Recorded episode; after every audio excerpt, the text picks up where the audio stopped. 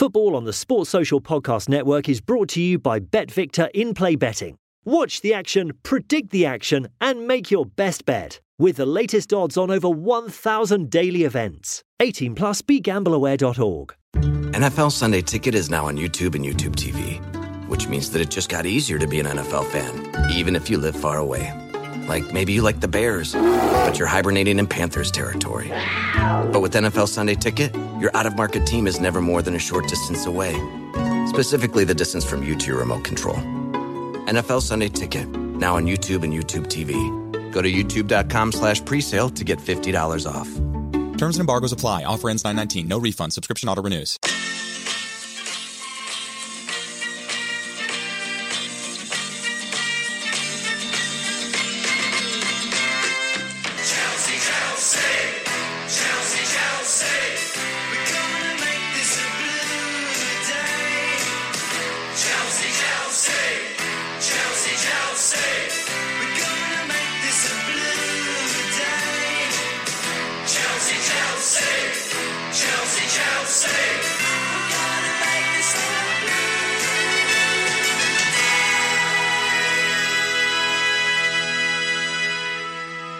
Welcome everyone to the Blue Day podcast, and for Chelsea fans everywhere, every day is a blue day. I am your host, Keith Lawrence. Here to join me is my co-host. He is the Londoner, living it large up north. He's the governor when it comes to the Chelsea tickets. It's Warren. Warren, welcome to the show, buddy. Thank you very much, Keith. What a fantastic introduction. Very nice there. Hello, everybody. Welcome. What we're going to talk about on this particular podcast today, we're going to talk about the preview of the first game of the season against Brighton. That's coming up next Monday night. But we're also going to talk about our expectations of the season, so where we feel the Chelsea team will finish, and we'll talk about the players' incoming and outgoings. There may be a rant or two as well, possibly, um, delve into that. And also we're going to talk about, to end the show today, we're going to talk about our first Chelsea experience and memory. So we're going to uh, delve into the archive, so to speak, and talk about my first game, and we're also going to talk about my co-host's first game as well. So, Warren, as I've just said, well, so do you know what this podcast is about for the upcoming season and beyond? Yeah, yeah. Well, I mean, I suppose from, uh, I suppose my angle of it is just that I'm going to be enjoying previewing games and talking about games gone by and, you know, all of the ins and outs and the dealings of Chelsea Football Club day to day. Also going to be very interested to see how any of our potential listeners are feeling and I'm going to be very interested to get their feedback. Um, I think it's always good to get, I think that sometimes we're blinded a little bit by social media. I think sometimes social media blinds us from certain things that are going on and certain people's opinions and I think this is going to be a really good opportunity for people, an outlet, you know, for people to, Yeah. you know, provide their feedback and hopefully, you know, we can incorporate it in the show and stuff and yeah, you know, get the feelings of real Chelsea fans out there everywhere, like you said, all over the world potentially, you know, so. Well, yeah, for I'm- me- I'm really excited. Yeah, no, I I totally concur with that. I mean, for me, this podcast that you know uh, we have set up, for me, it's giving real Chelsea fans a voice, and it's providing content that is unique for their hearing pleasure and experience. So, if you wish to actually want to get involved in this podcast, you can. You see, we are not like Sky, we're not like Talk Sport, you know, we're not, we want to hear from Chelsea fans, real passionate Chelsea fans that are the heartbeat and backbone of Chelsea Football Club. So if you have any particular views and opinions that you want to share, or in fact you agree or disagree with our comments or views, then feel free to get in touch with us on the Blue Day Podcast at gmail.com or find us on Facebook called the Blue Day Podcast. We would love to hear from you. Get your views and comments in. We will air them on the show, explicit or not. So we want you to be part of the show. So in regards to this season, let's let's let's start. Let's start with the upcoming season, my friend. So we're going to talk about the signings that we've made. So in your opinion, Warren, talk about the incomings that we that we've brought in, the players that we've brought in, the money that we've brought in. What's your opinion on, you know, our acquisition so far? Well, obviously, I mean, I think that all Chelsea fans everywhere um, are very, very excited about the signings. We have made some key marquee signings, signings of intent, you know, and I think that I think that's the point. You know, we've made signings of intent. You know, I mean, I mentioned to you briefly the other day, Keith, that 18 months ago, maybe two years ago, we was interested in Callum Wilson from Bournemouth, who is, you know, he's a fine footballer. You know, I mean, I'm not gonna, I'm not gonna knock him. He's a Premier League standard footballer, and I should imagine he'll play Premier League football for many, many years. to come. But I don't want to sign Callum Wilson. I want to sign Timo Werner. I want to sign Kai Havertz. Yes. You know what I mean? These are the people Yes. that I, want to be signing. I want to have people like, you know, when we, at the time we had Eden Hazard in our team and some other well, top, world class players, obviously. Um, in the end, we ended up signing Giroud, and what a fantastic signing he turned out to be. But um, yeah, I, I'm very, very excited. I think all Chelsea fans are very, very excited about the intent of the players that we're signing. Um, I think that we've strengthened in in every position apart from the goalkeeper, which has surprised me a little bit. I thought the goalkeeper was going to be people would have been signed by now. To be honest with you, I think it takes a little bit of time for a keeper to incorporate himself into a team, and Yep. we're in the start of the season, so I'm surprised about that. Not necessarily 100% disappointed, I may add, which is a bit controversial because I know that 99% of Chelsea fans want Kepa out. But yeah, fantastic. I mean, I'm so you. I mean, Keith, you must be so excited about seeing Werner and Havertz and Ziyech and you know Chilwell at the back and Silva. I mean, how do you feel about it? with Timo Werner and Kai Havertz, I think it's a recipe for disaster for the other teams. Um, I put it this way: I, I would not want to be the Brighton defence the night before the game. They they are going to have sleepless nights. I, I thought of that film Sleepless in Seattle. I think it's going to be a remake called Sleepless in Brighton Yeah, because there's going to be many, many um, Chelsea fans excited with this style of football that could happen with Havertz, Yeah. Werner, Ziyech, Pulisic as well. That many people, you know, are excited to look at What? now as well. You know, having him on one side, Ziyech on the other. You know, Havertz may be incorporated as a ten with Werner up top. Who knows? Who knows what Fra- you know? Who knows what Frank's um, got up his sleeve? But I'll tell you one thing: I think Frank's more happy this season than I think he was at the start of last season, in my opinion. Uh, uh, oh, absolutely. I mean, I think that the thing is, I don't think the two pre-seasons are sort of like comparable. I think I think that he would have been as happy as he could have been. In fact, I think that he would have been even happier than he thought he, could have been. Come, I mean, I know that we had a dreadful opening day, but to have come into a club with a transfer embargo and all of a sudden it's like, right, you've got a load of 18 year olds that you've got to go out and play and we want to, you know, we want Champions League football and we want to win a trophy and you know we want to play fantastic football and we want to entertain the fans. I think that day one with the squad in the shape that it was in, uh, I think that he would have been absolutely ecstatic with the likes of Tamori and Tammy and Mount and you know Gilmour pushing through, Reece James and you know like one or two of the others that came back into the fold after having little injuries and stuff. Um, I think he would have been absolutely ecstatic. I really do. Pulisic obviously making a big splash when eventually when he came. Um, I think yeah, he's really he's put his stamp on the team now. It feels like a Frank Lampard and Jody Morris team now. I mean, I agree with that. But my only concern in regards to this season is, I, I believe, most like any other Chelsea fans, we do need a new goalkeeper. Um, I don't want us to be in the last weeks of the window searching the bargain buckets for goalkeepers. I want us to get a real McCoy, you know, Or Black. R- Rolls Royce goalkeeper, somebody that is going to command their area, actually catch the ball, which, you know, unfortunately we're relying on, you know, Kepa, who seems like he's got holes in his hands, and with all due respect to him, a 38 year old goalkeeper. So that's, that's my concern. The other concern I've got, which I think some people may have overlooked, some people may sort of maybe find it controversial, is the Thiago Silva signing. Now, I've got no doubt that his leadership qualities is second to none. I think, you know, his leadership qualities probably is linked to Marcel Desailly in a way, you know, that stature, that, that, Yeah. that type of person. A beast. A beast who can A do beast of a defender. the 100 meters in 10 seconds flat, yeah. My main concern is, and this, you know, probably comes with the territory, is the age. Yeah. He's 36. yeah.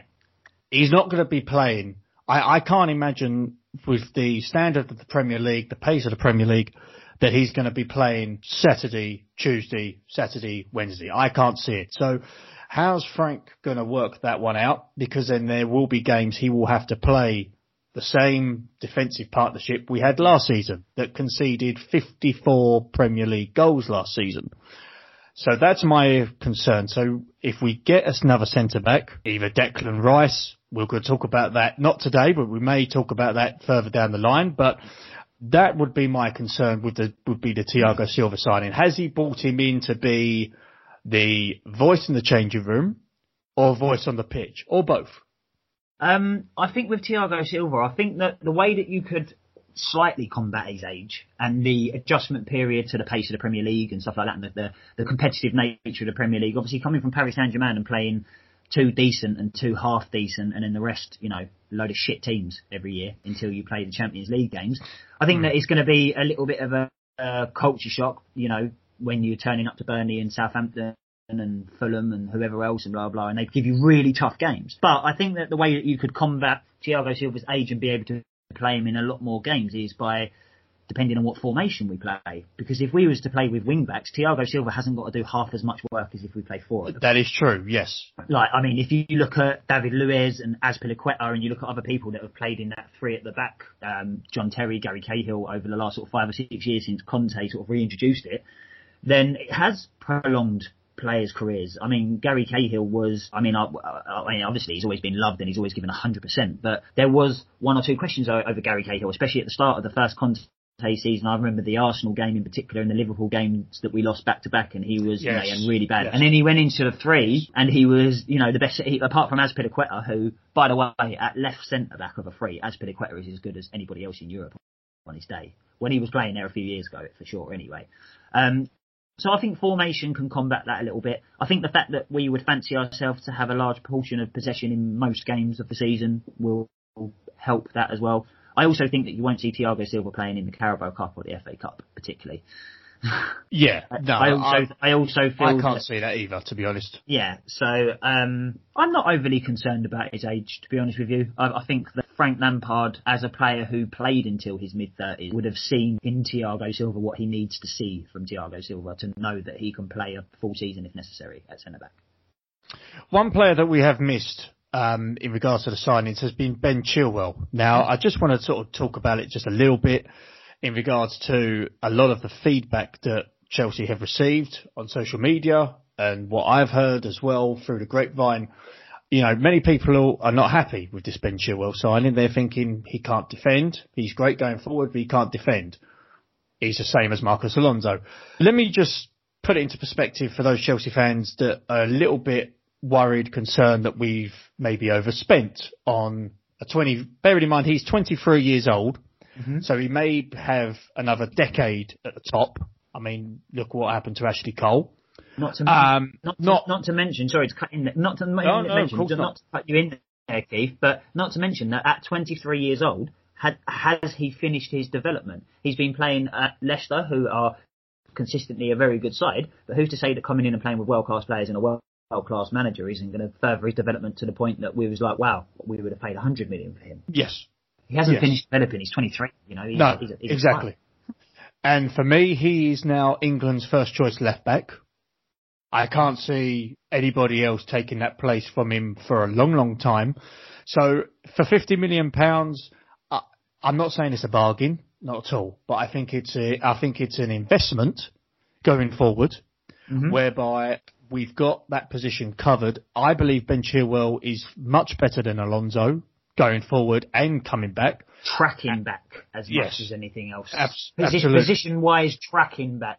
I mean, like Alonso getting exposed away to West Ham is the best example of that. Yes, And and I when bel- Yarmolenko, the ball, you know, so that's the best. I don't think that happens with Ben Chilwell. I think Ben Chilwell is already 15 yards further back than Alonso would have, and I think that he covers off that pass and we don't lose that game. That's well, first of all, Ben Chilwell probably would have ran yeah, rather than Alonso jogging. But I also Yeah. believe that he is much better than Emerson, who I I like him, but for me he's not a Premier League fullback. I think he needs to go back to Italy, you know, and become a better player in that country, in that style of football. Yeah, absolutely. I, I, on the first day last season, Emerson started at left back at Old Trafford last season when we lost 4 hmm. 0. For making it, and to be fair, Aaron Wan-Bissaka is a very good right back and he's a good attacking full back. And you know there were 75,000 there. It was his debut. He was up for it. But if a right back makes you as a left back look as as Aaron Wan-Bissaka made Emerson look that day, then and then to have never performed better throughout the whole season than he did that day means that he's not good enough to play for a team that wants to challenge for the title. He, you know, he's just not good enough. He won't get near our squad. Even if we didn't sell him, he wouldn't get near our squad this season. I don't think. I think you can say that about a lot of players, and you know we are now going to talk about the players that have departed or ones that are rumoured to be departed. Now, again, I've I've heard through the grapevine. I've got a couple of sources out in Italy at the moment. I don't mean the tomato sauce or barbecue sauce. Um, proper journalists who know their stuff, unlike Sky Sports, um, that Timmy Bakayoko deal is now in the balance. Apparently, you know, we're trying to sell him permanently. Milan don't want to pay want a loan. 32 billion. They want a loan with, you know, the view of, uh, buying him to buy in the permanently. future. Yeah. And apparently, Bakayoko wants to go. He wants to go to Milan. Good luck to him. Um. I, I wouldn't Been there for a necessarily. three years now, hasn't it? Three years he's been there. Uh, yes, we signed him 2017. Was it 17 under Conte? Yeah. It was the summer of 2017, and I think he has he's only had one season with us, and he's been out on loan for the other two. Since, yeah. You know, um, again, decent player, not the best central midfielder we've ever had or will likely to have, but he he did do a job in my opinion. Crap one. Do we do we know that? Have we uh, ha- have we as Chelsea fans seen much of him at Milan in the last couple of years? Because they love him. Mm, Yeah, much slower well, pace of game. Much slower pace of game. That's where he got caught out. That's I where think- Jorginho got caught out in his first season. Was the pace of the English game. Yes. Yes. Um, yeah, again, I can't see him ever playing for Chelsea ever again. So, you know, for us, should we cut our losses, maybe sell him at a, a low fee, or should we put him out on loan, give him another contract, and then maybe up the price? Who knows? But for me, I think Bakayoko will definitely go. Um, Michy Batshuayi is an interesting one. Now, you know, Talk of him staying. there isn't. Well, there there is there is now talk of him staying, which I'm quite surprised about. I like him. I will always be grateful and indebted to him for scoring that goal at West Brom away. A very good striker that, that for us as a club. turns and shoots. He's he, he's that mould of striker that you feed him the ball, and whereas Giroud, who you can score goals, will look to pop it off and link up play and try and get in. Batshuayi will get the ball, turn and shoot, and I like that about him. He's so direct, turn and shoot all the time. Michy Batshuayi, I believe in the the amount of seasons we've had him, I don't believe we have ever played to his strengths. We've never used him. He's not a target man. No. But quick. He's a quick player. He does know where the goal is, believe it or not. Although some of the misses he has done in the past will t- probably tell you differently. But he knows where the goal is. He's a very clinical finisher on his day. Yeah. Um, you know, there is talks that we are going to give him a new contract. Had a good spell at Palace when he went out on loan. I think Palace, when he was at Palace, Palace won something like eight of thirteen games, and he scored in nine. He had a reasonable good goal scoring record, didn't he? Yes. Yeah, him him and Wilf had like a really good like little relationship down there, and it was good to see actually. You know, it was good to see him getting a run of games and seeing what he could do. Well, in regards to the amount of games he will play, I can't see him playing much at all. So I think it'll be a case of we'll give him a contract with a view of upping his market price because he's Yeah, contract lo- lo- loaning into a team. his contract runs out twenty. does really well there, and yeah, His contract runs out 2021. So you know, I think that's more of a club's decision, and more of a business, a financial business decision. Um, you know, obviously Pedro's gone, Willian is gone. I think many people will be disappointed, disappointed about Willian. I mean, I'm, I'm I'm over it, and I'm looking to the future, and I understand Frank's mentality in it. I don't think it's the wrong decision necessarily, but personally, as a huge Willian fan, and I do say Willian because I think it's hilarious. Uh, as a huge Willian fan, I'm disappointed. I love him. I love his hair. I love the style of play. I love his song. I think it just fits so perfectly because we're taking the piss out of the scum. Do you know what I mean? It's like I- I'm really disappointed that William's gone. I'm also very disappointed that he's gone to a, a rival London Premier League club. You see, I'm completely different on that. I don't care that he's gone to Arsenal. He, William, for me, um, disappointed me last season. I know the stats may say different, and Sky Sports will say that well, William had a fantastic season for us. End he was season. He was the one that was supposed to help mould the young guys that came into the team together. He was the one that was meant to step up. You know, when he- when um, I nearly said Havertz, when Eden Hazard left, he was the one that was meant to step up. You know, take the ball by the bollocks and run with it in regards to the season. But and he didn't do it. Maybe the one time he did, he scored two against Tottenham, which won us the game. But in the coincident- game, coincidentally, I was there that day. you was there that day, wasn't you? Yes, yes. Unfortunately, not all of us had the opportunity to get tickets for that. But anyway, You, uh, you only had to wait four more days. Well, they don't call you the governor when it comes to Chelsea tickets for nothing. Ladies and gentlemen, by, by, by the way, I will be advertising his services. If you need any Chelsea tickets, I will sort out his contact details and I will put him on the uh, Facebook page for your pleasure in regards to Chelsea tickets because believe you me, he is the governor when it comes to Chelsea tickets, home or away or even European. So, but, but, but back to William. For me, I don't think it's a necessarily a loss. No, Um, no, no, neither do I. It's a in regard, you know, my feelings towards him probably changed under Conte when it was a case of he he had a falling out with the manager, and you know, for me, I thought Conte was right in that in that uh, predicament. But needless to say, William stayed, Conte left, and William done well for us as a player. You know, I will always remember him as a Chelsea player. But to be honest, you know, going to the retirement home down the Emirates, it's you know, it's not all bad. He's not going to score a hat trick against us, ladies and gentlemen. Say, you know, I'm he- glad that he's gone. I'm glad that he's gone somewhere that he's not going to be more successful than us. No, I will say that. no, and I'll to, say that. And to put it mildly, you know, he wants to stay in London. He wants to keep his family in London. I haven't got a problem with that. He wants to go to Arsenal. It was Arsenal or Tottenham, wasn't it? That, that, It was thing. Arsenal or Tottenham, and to be perfect, He made the right choice. he made the right choice. You know, him in a Spurs shirt. No, I think no. that he actually made that decision. I think I, I actually think William Will I am has consciously made that decision to join Arsenal and not Tottenham because of his love for Chelsea. You think? I, I, I well, I, I, I would, I'm a, I'm a romantic person, so I choose to believe so. I, I You're believe that Chelsea, I believe, I believe that Chelsea, as a football club, has had an effect on players. I mean, people talk about, people talk about, oh, like you know when players go and play for Liverpool or Man United or Juventus or Barcelona, or Real Madrid, and they're talking about that, like they fell in love with the place, and like even though they grew up as a fan of a different team, like they, that's their home, that's their club now, that's the club they want to go back to.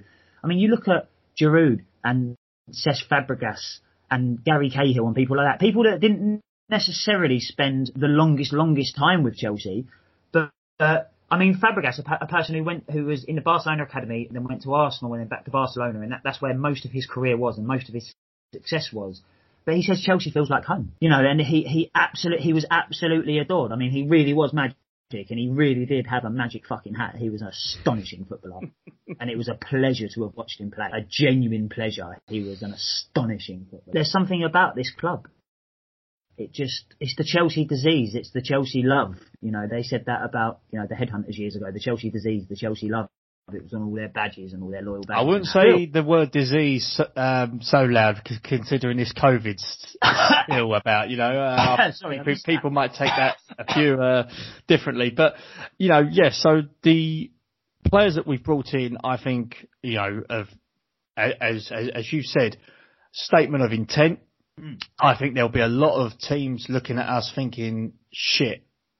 We now have, you know, we've now got something to be concerned with. Are your friends? Are your friends not messaging you saying the same thing? Your Man United, Liverpool, Arsenal, Tottenham friends are they not messaging you saying "fucking hell, Chelsea"? Um, I think they're either hiding behind the couch, you know, being concerned with who they're bringing in. Um, or, or but not. but I think that is a good segue actually talking about other teams to go, you know, for our expectations this season. Yeah, You know, so, you know, we're now going to talk about maybe for 10, 15 minutes, you know, where we feel Chelsea will finish up. I just want to sort of start off, you know, looking at the teams around us. Do I think we'll win the league this season? No. I just want to put that out there straight off. I don't think we'll win the league this season. Do I think we'll be close to Liverpool, Man City? Yes. Do I still think we'll be in the title race February, March? Yes. But I don't think we'll win it. Um, you know, I'm looking at the other teams around us. Who, who, it's, it's a case of, and I, I, I will look at it like I did last season. Who do I fear for this season? You know, do I fear Man United? A little bit. You know, I think that Van de Beek signing you know, talk about statement of intent. I think it's very good. And for They're improving. million, They're a young team as well. 40 mil is, is for me is a snip. I think their defence still needs, Young manager. Their, yes, I think their defence still needs work. And Warren, I don't know about you, Arsenal and Tottenham, if you've got, you know, if, and for those of you out there that have got friends that are Arsenal Tottenham fans, you can, you, you can say this as well. You can say the Blue Day podcast said this. I do not fear them this season.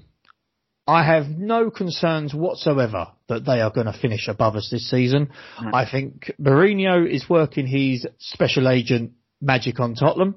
I think he's making them worse than what they were when he turned up. And in regards to Arsenal, they're a one-man team with Aubameyang, who won the cup for him last season. You know, other than that, who else have Arsenal got? I, I agree. Do I, you I- agree?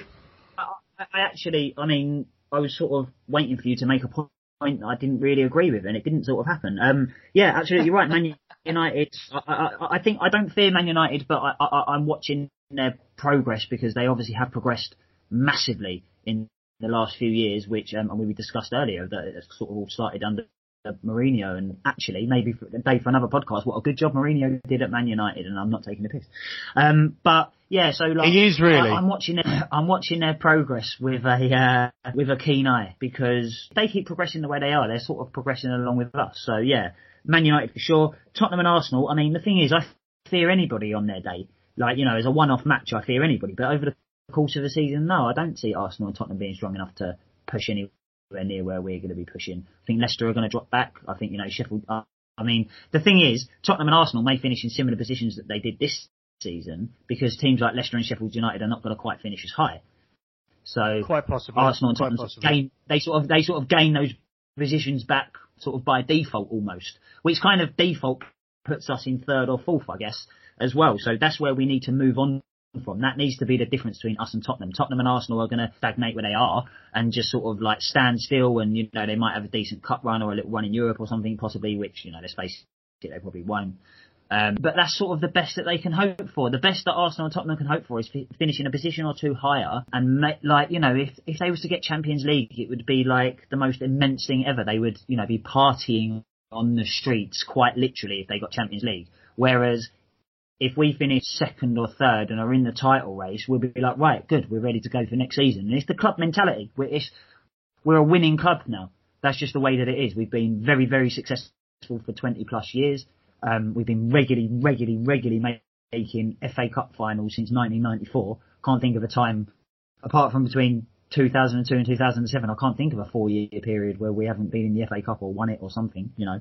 Um, we're a huge club. Arsenal and Tottenham have got big histories and big grounds, but we're the huge club. We are the pride of, we are the best team in London. We have been the best team in London for 20 years. There's been the odd season that Tottenham and Arsenal have finished above us, but we are the best team. We've had the best players. We've scored the most goals. We've got the most points. We've finished the highest. We've won the most trophies. We are the best in London. We represent the South compared, like, the North has got Man United and Liverpool. Now the South has really, really got its own pride. The South has got its own pride in Chelsea now. And it's just a shame that everyone hates us so much because we're fucking brilliant. I could not have put it better myself. Listen, in regards to you know our our expectations, I, I personally believe we will finish third or fourth. I think it will be us or Man United getting the last two Champions League places.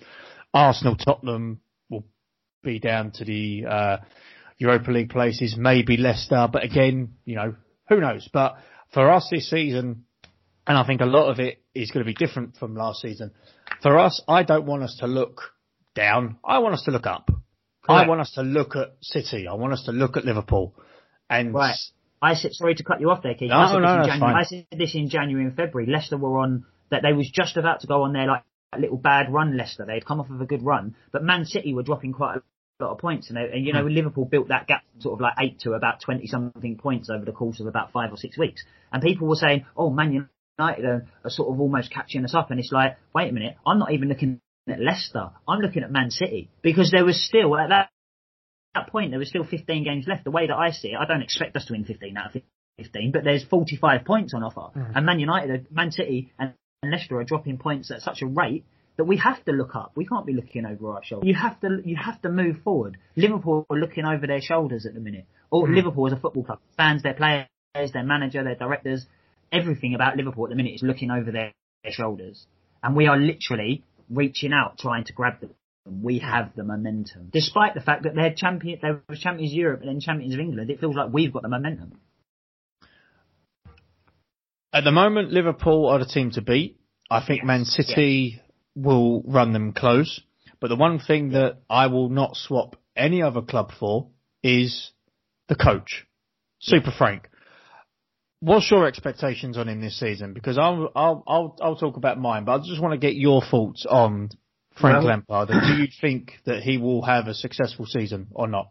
Well, firstly, I think that by spending the money that he's spent on the players that he's spent it on, and having had what anyone says an extremely successful first season, I don't need to go into the details of why with the transfer embargo, the youth, the this, the that, all these losing Hazard, and blah blah blah. blah right, everybody knows all that, right? So I don't need to go into that. But the amount of pressure that he's under, the grace and the confidence and the excitement that he has, despite the pressure that he is so clearly under, and the, the pressure is, I don't think that we can begin to understand it.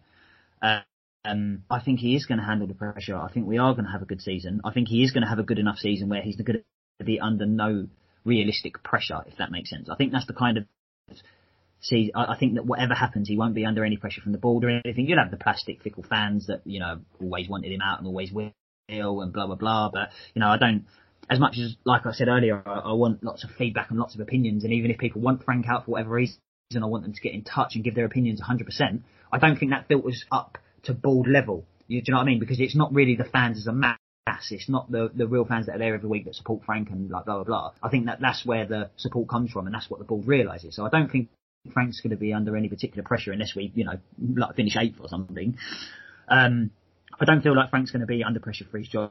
I think he is going to have a successful season. I think second or third has to be well. The, the winning the league has to be the aim, but the minimum expectation because of the money that's been spent and what a fantastic manager he is, and what a brilliant coach Jody Morris is, by the way. Um, Jody Morris has been key, you know, Absolutely. hugely to Frank Ab- Lampard's success Absolutely. this, you know, last season and even Pivotal. this summer. pivotal. Our, hmm. our best signing so far, along with Frank, has been Jody Morris. Agreed. Agreed. Absolutely.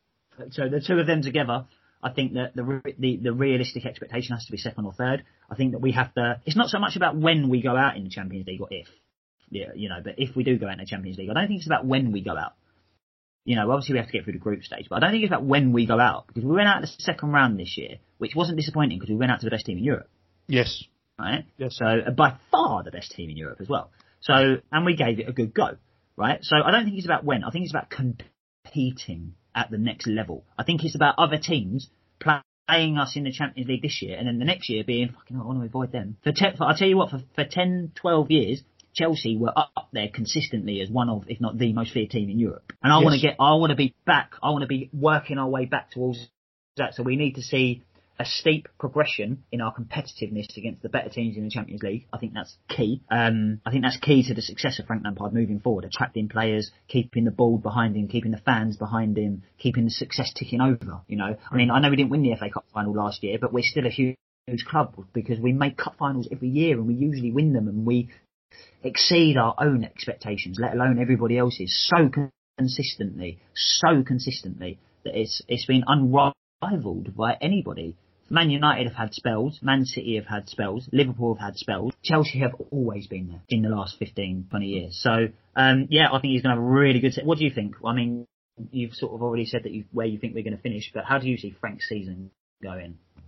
For me, this is a big one. Um, I think he had a free pass last season, you know, in certain quarters. Yeah, For me, and this is from the mentality that I was raised on and from what I've seen from the club for many, many years, he has to win something.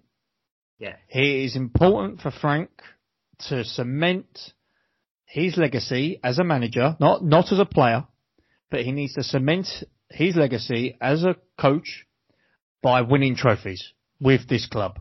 doing something. for example, Pochettino did not do at Tottenham. That's the, Pochettino that's the difference between Chelsea and Tottenham, and that has to be reflected in our manager. Pochettino was very good with developing players and making them better. Frank Lampard's doing the same at Chelsea, but the difference with that is we need to win something. You know, I was a bit disappointed with the UEFA Super Cup last season against Yeah. Liverpool. I was extremely disappointed with the FA, like thousands of other Chelsea fans. I was hugely disappointed with the FA Yeah. Cup final. Gutted. But you know, this season coming up with the sign again with the signings we're making, there has to be an expectation we have to win something. You know, whether it's the League Cup, FA Cup, I couldn't give a fuck what trophy it is. We need, need to win something. I'm not look. I'm not again. I'm not expecting to win the Champions League this season because you know there are about three or four better teams out there. You just look at the team that's won it, Bayern I Munich. think there's you know, yeah, they're just a yeah, to be machine. fair, I think there's probably even more than that. I think there's probably half a dozen, seven, eight teams out there that are really a lot further along in their progression and the development as teams and, and their coaches and stuff. I think that we're just a little bit far behind. Well, I'll put it out there now, and again, you know, people might think that I'm either, you know, snorting the crazy stuff or something, but I think that we can beat Barcelona if we play them tomorrow Well, yeah, to be o- over two legs. fair, I think we, I Um, think Wigan could beat Barcelona at the minute. Sorry, so. I really, by the way, I, I'll get, I'm getting this out here now that I, I obviously have extremely passionate feelings about my hatred for Barcelona, as I'm sure every Chelsea fan does.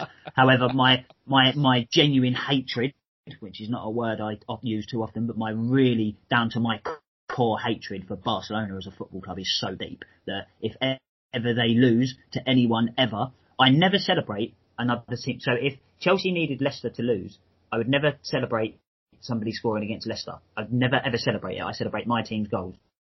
But I am so happy when Barcelona lose. It's just fantastic. I hate them what they stand for as a club. Diving, asking for yellow cards all the time. Cheating, horrible, fucking, oh, oh. Anyway, yeah, so, fuck Barcelona. We won't be doing any tours Just at putting it out Barcelona anytime soon. No, we won't be doing any tours uh, round round the club. But no, so that, that, that that's that's my opinion. I, I think Yeah. that Frank needs to win something, Yeah. at least be competitive throughout the Premier League season. You know, I'm not expecting us to be maybe one, two points behind Liverpool or City, but uh, you know, But touching this, not not not fif- not 15 and 20. No. You know, not not not No, not. we need to be. We need to be. No, I know what you mean. If if I could give an example, this is an example I gave a couple of years ago to one of my mates. I said I'm not expecting us to win the league, but I want us to be close enough at the end of the season where we can pinpoint certain points in the season where so we can say when we drop points here and we drop points there, that's what really cost us. Rather than saying, well, we just wasn't good enough throughout the whole season, we can pinpoint what went wrong. You know, I want us to be within touching distance. And I think, you know, I think it'll be mutually agreed that it all depends on if we sign a goalkeeper. Because I think if we if we keep with Kepa, my personal opinion is all the hard work we've done bringing in Werner and Havertz will go to waste. You know, so I think it all depends on if we get a goalkeeper. If we get a goalkeeper, ladies and gentlemen, you know, that is of esteemed quality, you know, as, as I said before, a Rolls Royce of a goalkeeper. If we can get someone like that in, I believe we will be contenders. Other than that, you know, I think Frank's got a job on his hands to try and, you know, work on the, the defence with somebody who can't catch a ball. But, um, you know, we shall see. But listen, for next week, um, we are recording it today on Monday.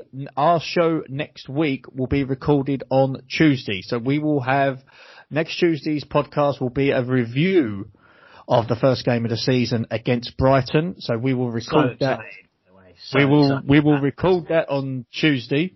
So win, lose or draw, you will get our reactions, and we want your comments. We want your views and comments, and you know your feelings. Not, not not just comments, but your feelings on the result, your feelings on our club, on Chelsea Football Club. So if you want to get in touch with us, if you want your views to be aired on the podcast, it is the Blue Day Podcast at gmail.com email me. Listen, if you want to have swearing on the email, feel free. It will be Um, aired. unfiltered. We want people's real emotions. Like I've just given a little passionate speech about Barcelona and what a bunch of fucking assholes they are. So please, it can be unfiltered. We will, you know, obviously there's certain things that Keith will take out. You know, there's certain things that we won't broadcast. Obviously, however, give or take, when when we're talking about football, it's unfiltered.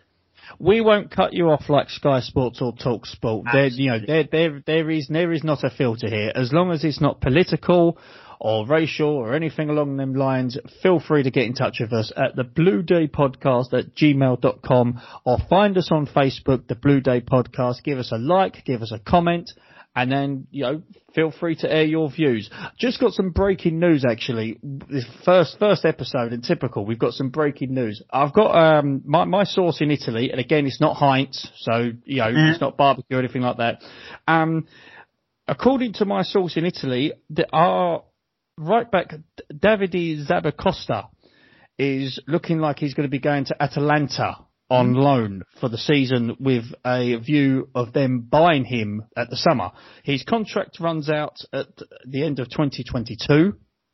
We bought him in at the summer of 2017, didn't we? Um, you know, he was, he was meant to be, you know, our, our first choice Our- right our, back, our wasn't he? really, our really nippy, like round the back, right wing back, almost in the Kyle Walker mode. It was decent. Yes. You know what? The what the one thing I remember about um, Zappacosta was he may not have been great defensively, and I don't think he was particularly great at linking up with people around him. But he could half whip a decent ball in. One thing I remember about him, he was a really good crosser of a ball.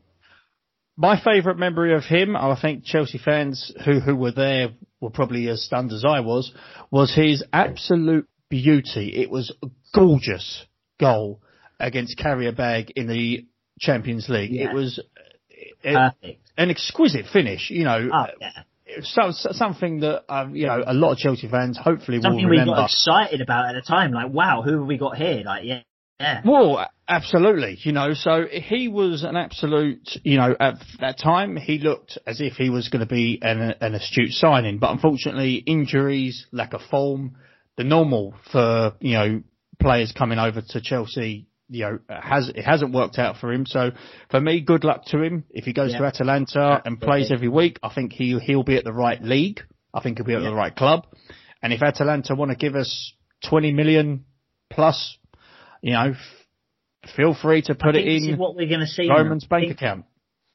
I, I think that what Frank has done, um, which is actually it's gone unnoticed and it's actually been very very astute, is that he has kept his whole squad together until he's made all of the signings that he wants to make, and not until then will he really sell anyone. He's not getting rid of anyone until he knows exactly what he's got to work with. You know, we haven't, we literally, I mean, there was talk Zouma, Christensen, Jorginho, Kante, Alonso, Emerson. Uh, there was talk of Giroud. There was talk of Tammy. There was talk of all these players leaving, and not one of them has. You know, there was talk of everyone going, and not one of them has because he's waiting until all these business is done before he gets rid of it. So I think we will see a bit of an exodus of Chelsea players in the next week. I think that five or six players will leave the club by the end of the week. Well, the transfer window shuts in October, so I think between now and then, I think there'll be a lot of outgoings. But you know, we'll see. So it'll be interesting to see what comes up between now and then. The next thing we're going to talk about is. So again, something as we are recording on Monday, this has uh, happened. Ch- Chelsea Chelsea Football Club have uh, today launched the, our third away kit.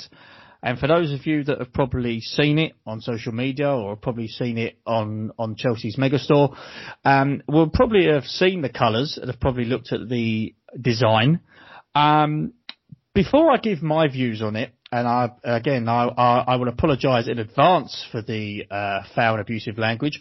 Warren, would you like to give me your views on the um, colourful, let's put it that way, the colourful kit that Chelsea and Nike, we, you know, we will put Nike into this, have produced for us uh, for our pleasure this season? Well, as a huge fan of Nike and a huge fan of Chelsea, I don't know what the fuck I've done wrong to them because Care to elaborate? Well, not everybody's going to like the kit. They can't make the kit to everybody's taste. Of course they can't. Um, but it's fucking horrid, isn't it? I mean, the thing is, it's not even, and and this is the thing, right? I mean, imagine basing a kit on Barcelona, how that would make me feel given my rant. Like, but it doesn't even look like a Barcelona top, right? Keith sent me the link for it this morning, and I, was genuinely, genuinely, I, I beg your pardon, I was genuine searching through the whole link for the punchline or the meme or the whatever um, because I actually thought it was a Crystal Palace top. It took me a couple of goes and a couple of links and a couple of researches on Google to actually realise it wasn't a Crystal Palace top with a Chelsea badge that had been photoshopped onto it. It was actually Chelsea's third away. For those, And I'm not saying that I don't, I'm not saying that I, sorry, I don't, I'm not saying I don't like it because it looks like Barcelona because it looks like Crystal Palace. It's fucking red and blue. And I know that we have little bits of red and trim and stuff. Like I'm wearing the 88 Commodore top now, and the the lion on it is actually red. Right? I know that we red has been as, a trim has been associated with our club for a lot longer than probably a lot of people realise. But what are they doing? Who who okayed that? Who at some that's had to go through probably 50 different people to sign it off. Probably more, probably 500 people from the very beginning, from the first design, the amount of people that are involved in the process to actually launch that kit. Like, what is going on? What is going, like, like seriously, what are you doing? Like, I'd rather us sign Chris Sutton than have that fucking kit. Like, seriously, right? I, I'm not even joking, right? Seriously, what are they doing? I couldn't hate Chris Sutton more, by the way. Chris Sutton and An- Andy Townsend. Oh my, let's not get them on the podcast. Wankers. Chris right? But- Sutton's a nice guy. He, Chris Sutton's all right. He, Listen, he- I'm a nice guy. It doesn't mean I'm not a knobhead, right? So do you know what I mean? He's Chris Sutton's a knobhead. So is Andy Townsend, right? But different. I'm going on. I, I hate the kit. I don't know how you feel, Keith. Well, I do know how you feel. I'm sure. Yeah, I'm. You know, be sure the viewers be interested to hear your opinion, but I, I think it's horrid. Listen, I ain't going to go into depth too much with it. All, all I'm going to say is this: the guy who, uh, um, whether it's a guy or a woman, fuck cares. However, whoever designed it, not have any clue, any knowledge of football, has no clue on the prestige of English football, will not would not have designed a kit like that for a you know for a team. I'm quite speechless on it, There's ladies no and gentlemen. connect- I'm, I, I'm quite There- there's no connection. There's no connection. There, there's no Chelsea connection there. There's nothing about you know. There's nothing that connect it at any point in Chelsea's history. There's nowhere that you can connect that top to us. It's completely disconnected from us as a club. It's com- not our identity. Let me just read what it says on the Chelsea Fifth Stand app. If you haven't got it on your smartphones or on your laptop devices or whatever, you know, download it. It is, it is pretty good. But yeah, yeah, brilliant app. let, let me just, you know, take the first couple of um, lines from the Chelsea uh, app when it, it says about the new kit. It says the third kit combines vintage club colours, Nike sneaker heritage, and a dose of 1990s nostalgia to create a fresh look for the new season. Are they fucking mad? It seems as if the guy who, you know, approved What's the Nike's design. design got to do with it? Sorry, sorry. What's Nike's design got to do with Chelsea? Like Nike's unique design? Well, well, no, fuck Nike. It should be a Chelsea unique design. Sorry, Keith. That's just No, no, no, no. All, all, all, all I'm going to say on the matter is this. I think the individual, and I'm not going to sort of, you know, genderize this person, the individual who has created this design has got no knowledge of English football, you know, in regards to whoever the Chelsea employee was who approved it. Shame on you. Um, but who the fuck is going to buy it? Who in their right mind in this, and I will maybe go on a tandem, who in the right mind as a diehard Chelsea fan who has been going to the bridge for decades mm. is going to look at that kit and go, yeah, I like a bit of that. I Do you know who it." I is going to buy it? I actually have an answer for who's going to buy it. Confused Crystal Palace fans. Well, I think there are many of them out there, but Well, yeah. I mean, they will go into a shop to buy the new Palace kit, and it'll be. Do you know what it'll be? It'll be a mum buying the kit for her son for for whatever reason, you know, whether he wants it, his birthday or Christmas or something, and it will be a mum in a shop who doesn't have any idea, not necessarily a mum, a mum or a dad or anyone who doesn't know something about football, will go into a shop and see that and buy their grandchild, possibly like a nan or something, buy their grandchild for Christmas a Chelsea top, thinking it's Crystal Palace top. I I hope at some point in the future, one of our listeners sees this or knows of this happening in the future and can get in touch and like get a little picture, whether it's a little, little social media link or something like that. Because I can honestly see that happening. That's the only time I can imagine anyone buying it by mistake. I'll tell you what, if any of you out there actually like the design and like the top, get in touch. Tell us Yeah. that you like the top. Show us that you like the top by wearing it or, you know, or actually send us a video of you buying the top, you know, and we will. Yeah, as evidence. we Because we, won't believe you otherwise. we will air it on the Facebook page. We will put it out on the podcast. Email us at the blue day podcast at gmail.com with your pictures. If you happen to like the kit, if you don't like the kit, then feel free, you know, buy the home shirt because the home shirt's a I like thousand times shirt. better. In fact, I tell you what, I like it- home shirt. the home shirt's not bad, isn't it? Hmm. Home shirt's okay. One thing I will say before we move on on this is that, in, in my opinion, in my honest opinion, before we move on, the people at Nike have designed this shirt not for us that go to the games week in week out. They have designed that shirt for the overseas Chelsea supporters that like Asia. big spark colours. The I, I, would, I would say Asia. Asia buy into that kind of concept. Of, I think there will be huge um, sales in America and Asia for this shirt, you know, and I, you know, it's it's just a shame that you know the Chelsea Football Club and in fact does, Nike it, don't. does, it does it does mean that we can do things like spend ninety million pound on Kai Havertz though because we make so much money off of our tops.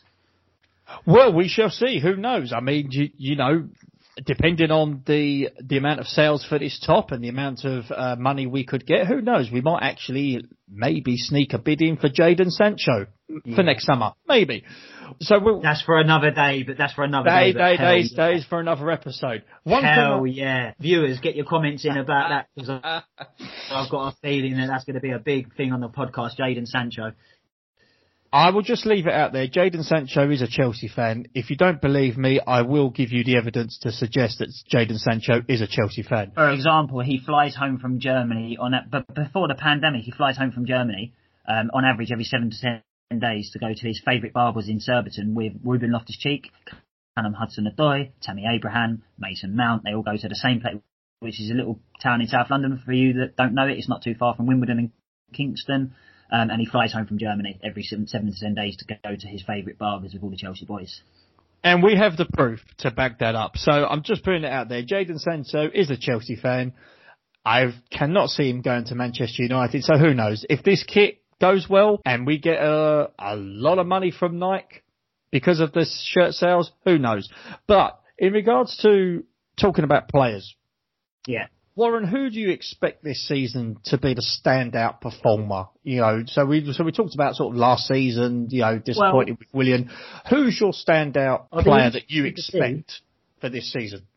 Yeah, yeah. Um, I mean, to be fair, I was thinking about this the other day. It's not something that I can particularly narrow down to, like, I can't sort of pinpoint a certain player. I can sort of say that I'd be interested to see Kovacic because I think that he is the way that he's developing and progressing and helping the people progress around him. I think. I think the more that Chelsea as a team and as a club progress, I think that he's going to get better and better. I'll be interested. I, I hope Kante's going to stay. Um, I hope that maybe he's going to play a much deeper role now that we've got the top end sort of sorted out.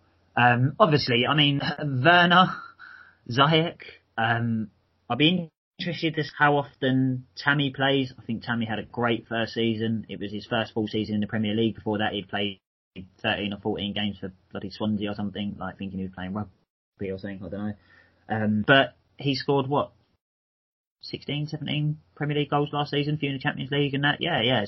So I'll be, I'm excited for all of them really. Pulisic, I think, you know, the, the, the glimpses of form that he showed, he showed that he could be consistent, but he also showed that he's quite injury prone. So that's probably where he's quite young. You kind of expect it when they're a bit younger, but I can't really pinpoint. I'm just so excited to see what Frank and Jody's team are going to do. There's always, you can't, there's never a Liverpool game at Anfield when the Sky Sports camera don't pan around to Kenny Dalglish or something. Like, do you know what I mean? Now Chelsea kind of have that. They kind of show Cech in the stands and they're like, there's Peter Cech, you know, 500 odd games for Chelsea.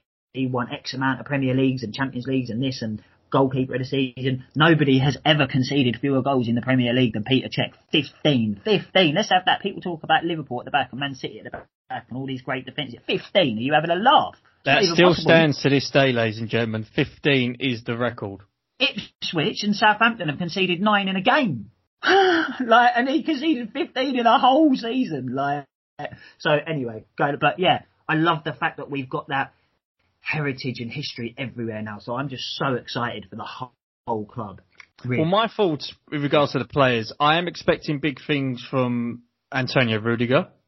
If he is to play week in, week out, I think that he's now been part of the club for the last couple of seasons. yeah.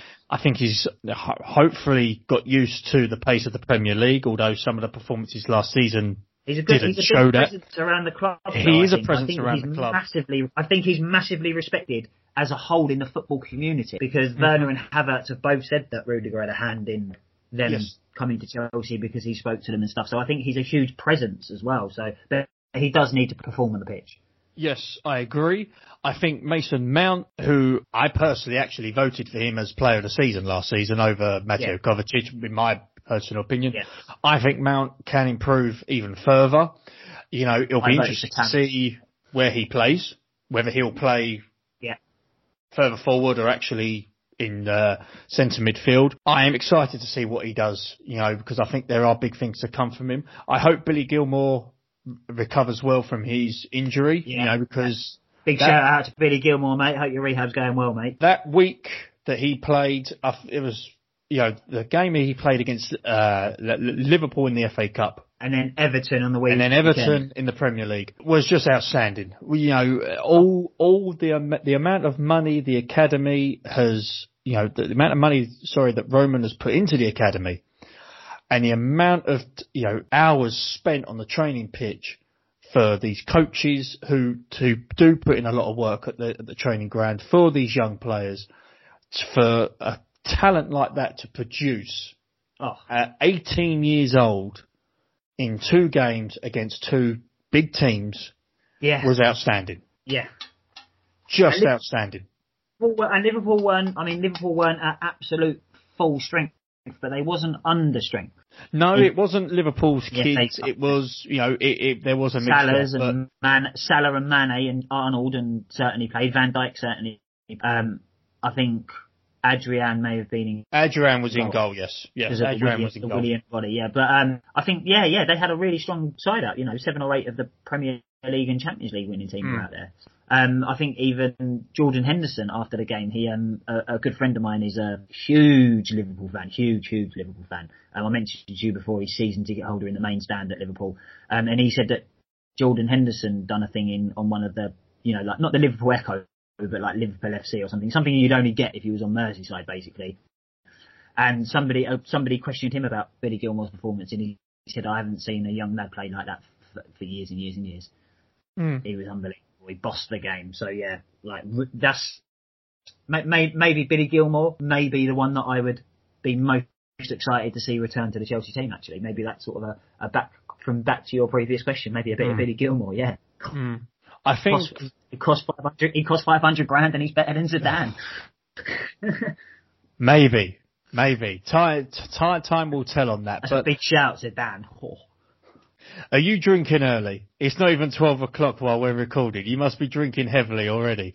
No, do you know what it is? It's just me blood boiling, getting ready for the season. Now this podcast has Ah. really got the juices going. I think I'm gonna have to. Uh, I think I'm gonna have to bang on a bit of FIFA or something to sort of get me a little football fix after this. well, you've got your juices going. I hope that these two gentlemen have got their juices going for the upcoming season, and that is Tammy Abraham and Callum Hudson-Odoi. Now, I will sort of discuss them in a little bit. And again, if you've got views on, you know, players, whether you feel they should be out of the club, get in touch. Bluedaypodcast at gmail.com. But for me, Tammy Abraham was Marmite last season. You either liked him or you didn't. You know, he was fantastic on um, certain games. The Arsenal away, you know, with the, you know, just stunning finish. you know, pe- people, Wolves, Norwich, Sheffield, Wolves, Norwich, Sheffield United. you know, A lot of games. there is a goal scorer there, but mm. for me, he's not a target man. And in regards to Callum Hudson-Odoi, whether his head was turned with Bayern, I think we can all safely say it was. Yeah. And the fact that he wanted to go. Agreed. At the end of the day, he's, you know, he is with us. He is on high wages. Whether that's a good thing or a bad thing, you know, it's, it's up to you to decide on that one. But for me, this is a big season for him. And, you know, this may be controversial. I think that this, this season for Tammy Abraham and Callum Hudson-Odoi, this will define, this season will define their Chelsea careers. They will either sink or swim because they uh, have obviously looked at who we've brought in, who Yeah. we are, who have we've been linked with, to. and Yeah, they've yeah, in the future. it, it, it's up to them. They will either whine and complain to the manager that they haven't had any game time, Yeah. or they will actually look at themselves in the mirror, Knuckle down.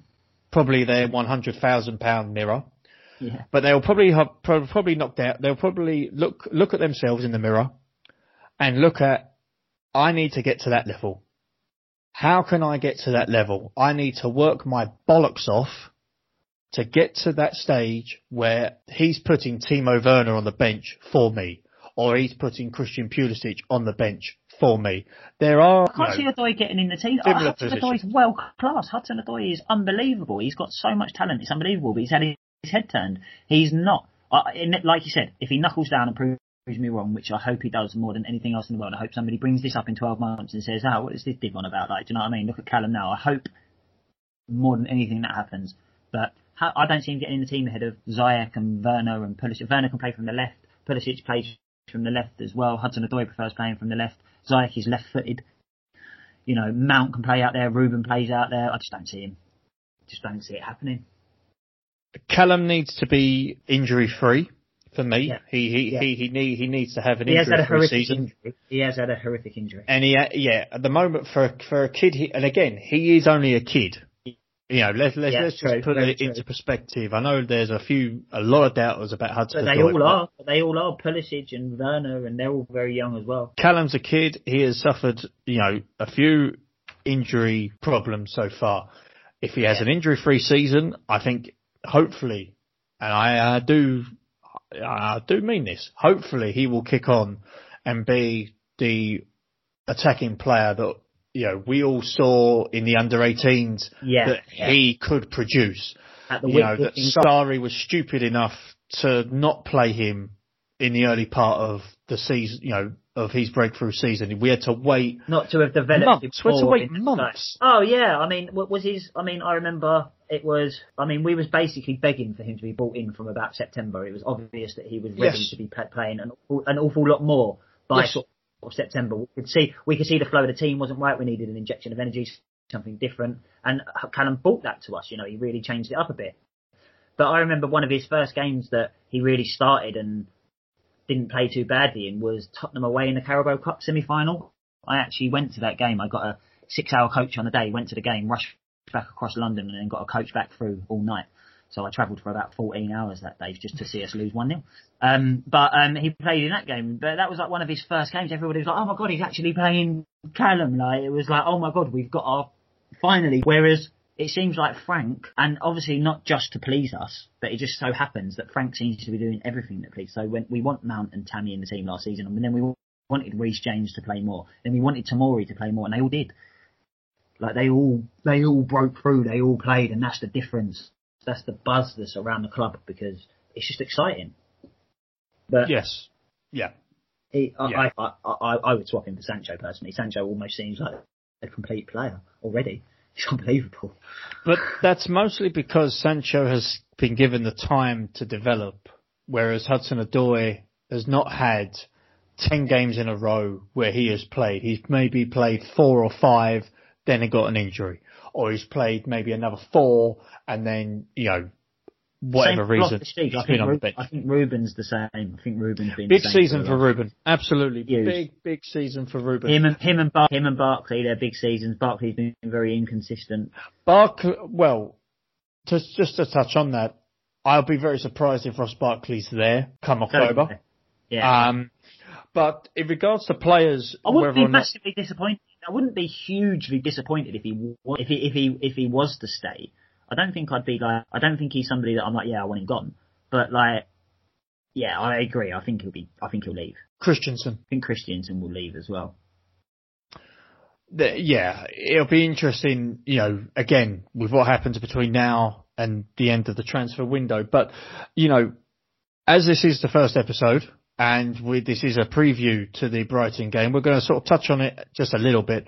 You know, looking at the when the fixtures came out, I was quite delighted that Yeah. um, the you know Brighton came out you know, first game. I think that no give fans. us. I think I think it works well for us that we're away to Brighton and there's no fans. I think it works well for us. I think that will give us an indication of where we are at, at this moment in time. I'm not saying Brighton's going to be a pushover, but as I said, Oh, no, you know, definitely. First day of the season, they'll be well up for it. as a yeah, as I, as I did say earlier, they'll prob. I think the defence will be having sleepless nights thinking I think, I think, Dun- I think Dunk and White would have wished that they both would have left this summer, like they was linked with leaving Dunk to sort of Chelsea and White to Leeds. I think they were both prefer- saying that. I don't think White would want to be at Leeds. They're Liverpool away first day, but Yes. but yeah, like you said, I think they will be having they'll be having night terrors, mate, for the next week.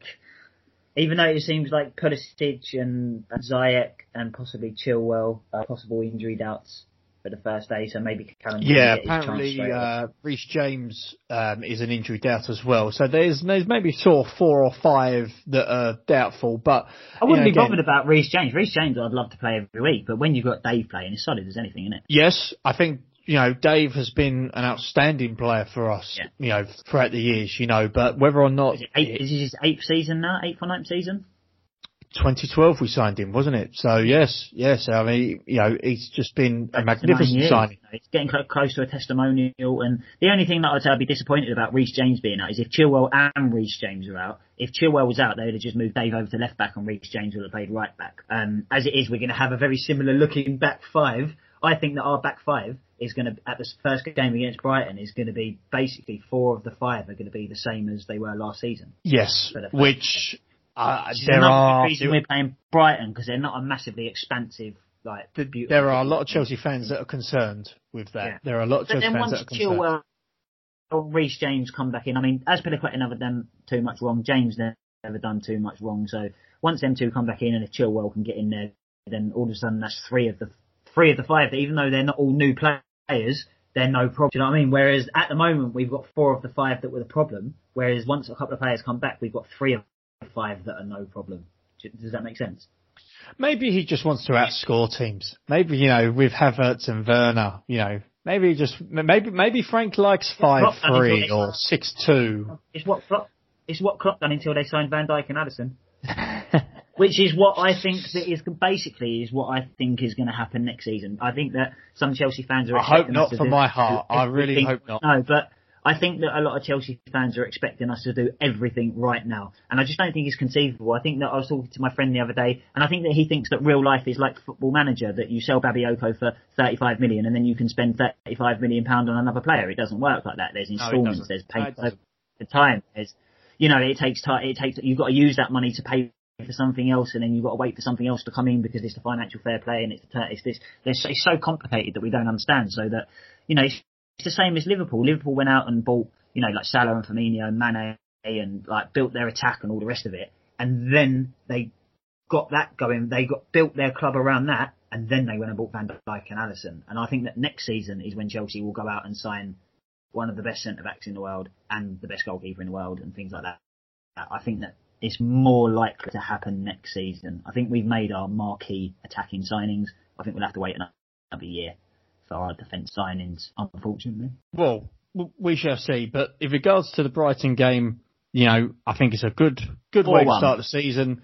You, you're going for four one. I'm going 4-1. I, I reckon Werner's Is that because couple. Might be starting? So Yes. we might as well So give them one So goal. one. Yeah, so one. Yeah. Uh, that is exactly right. Last season, all my Chelsea predictions were whatever Chelsea were going to get, and then at least one. Um, so, um, yeah, I can see, do you know what? I mean, I know it sounds like really sort of like cliche and almost like immature of me to say it, but I can say I think we're going to win 4-1. And I think Werner will get a couple. I think he's really going to hit the ground running. I'm really excited about seeing Werner that day. Um, for some reason, I just have this feeling there's going to be a penalty. I think that Chelsea play around the box a lot, and we've got a lot of skillful players, and Giroud linking up the play if he plays and stuff. So, got a feeling there's going to be a penalty. Um, and there was two recently in our friendly game against them. Um, and yeah, I can see a defender getting a goal. I reckon we're going to score a header from a corner, which is something I don't remember us really doing last season. You have really thought this through with your prediction, haven't you? Oh yes, yes, yes, yes. Well, I don't actually, I don't actually bet, but a lot of my friends do, and they do put a, lot of things on. I do end up saying, like, I'll say, got a feeling there's going to be a red card, and then someone's going to score from a free kick or something silly like that, and it will kind of invariably happen. It'll I'm be, not. I'm not advertising betting, by the way. I'm. Not no, no, no. condoning Yes, we're here here at the Blue Day podcast. We're not As I said, I advertising don't- as I betting said- sites, Absolutely, I totally agree. As I said, I don't. I don't bet myself. It's not something that I do. and we are not Um, not certainly really. advocating gambling either. If you have money, if you have free money to spend, save it up for a Chelsea ticket. Save it up to go to Leeds away or go to West Brom away. Buy or that. I tell you what. away. Save. Don't. Don't have a bet. Don't have a bet for a month. Save up your money. Buy that fucking horrible kit and burn the thing, and we'll put it on the podcast. If you wish to do that, please email us at the Blue Day Podcast at gmail.com. We would appreciate um, those delightful photos and videos. But with this Blue Day podcast, you know, we do appreciate hopefully the feedback that we will get from you, but All of it as well, negative or positive. negative or positive, it, If you anyone, know, if anyone's got any feedback about what they, if, if we could do something better, or if we did something, you know, in inverted commas wrong, or something that can be improved upon, I certainly welcome constructive criticism or feedback of any kind. So please feel free. Well said. What we're going to do now to uh, end the show, we're going to talk about um, our Chelsea memories. You know, we're going to talk Yeah. about you know something that why we became Chelsea supporters. You know, what what was it? You know, a particular game, a player, whatever it was that made us, you know, Chelsea fans. So, Warren, I'm going to start with you because you've obviously got the earliest of memories than me. Cast your mind back to, you know, the memory, you know, the, the, like the first main memory that you had with Chelsea, you know, and, you know, talk about one particular game that made you fall in love with the club. Yeah. Uh, well, thank you for letting me go first because this is the part of the podcast that I've been most excited about. Uh, this is the part of the podcast I'm most excited about reading people's feedback and, you know, hearing their stories and their memories, whatever it may be. It might not be their earliest memory. It might be their favourite memory because I know that my favourite memory is not necessarily my earliest memory, for example. So I'm really excited to hear people's feedback about that. So please get in touch. Um, so my earliest memory is Chelsea against Coventry in 1989. And I say it's my first memory. I had what could possibly be memories or possibly what I've been told because I was literally two years old. So, I mean, people, very, very vague memories from that kind of age possibly, but it's sort of a bit too young for me to, I couldn't pick anything out from the game. Having researched the game since, obviously, I know that we won 1-0 and, you know, um, my earliest proper memory of a game that I can remember travelling to the game with my dad. My dad Dad's been going to Chelsea since 1962. He was there for both cup finals against Leeds, the one at Wembley and the replay at Old Trafford. He went to the first game against Real Madrid in the 1971 Cup Winners' Cup final, which we drew, and then he couldn't make it to the replay, which we won. Um, so I've got a lot of history. You know, me and my me, my mum, my dad, and both my sisters all used to go to Chelsea as a family. All of us, you know, pub beforehand in the game. My mum was the designated driver. Um, so my first proper memory of a Chelsea game was with my dad, and it was Chelsea against Oldham, and I think it was like 1993. And Mick Harford scored a weldy from about 35 yards, and I was sat on the benches in the West Stand, the old West Stand down the front. Um, the Save Our Bridge sign was there, and everything, you know, for the Chelsea supporters, uh, Chelsea pitch owners club. Um, and everything, and yeah, that was that was pretty cool. I remember it being quite loud. I remember the noise shocking me a little bit and making me almost a little bit nervous, and that was really good. But the game that made me fall in love with Chelsea, the, the the game that made me even at a young age appreciate what my dad was trying to, the passion that my dad was trying to instill in me that he felt, and that you know my my elder my elder sisters were seven or eight years older than me, so they had been going to Chelsea for a lot longer and they had experienced a lot of great games stuff. My mum had been going to Chelsea since the late seventies. Tell you what, in the seventies and eighties, there ain't a ground she ain't been to. Hartlepool, Carlisle, you know, Grimsby, Lincoln. It don't matter. She's been everywhere. My old mum, and I tell her, she's a tough old girl. My mum, I tell you, proper Chelsea girl.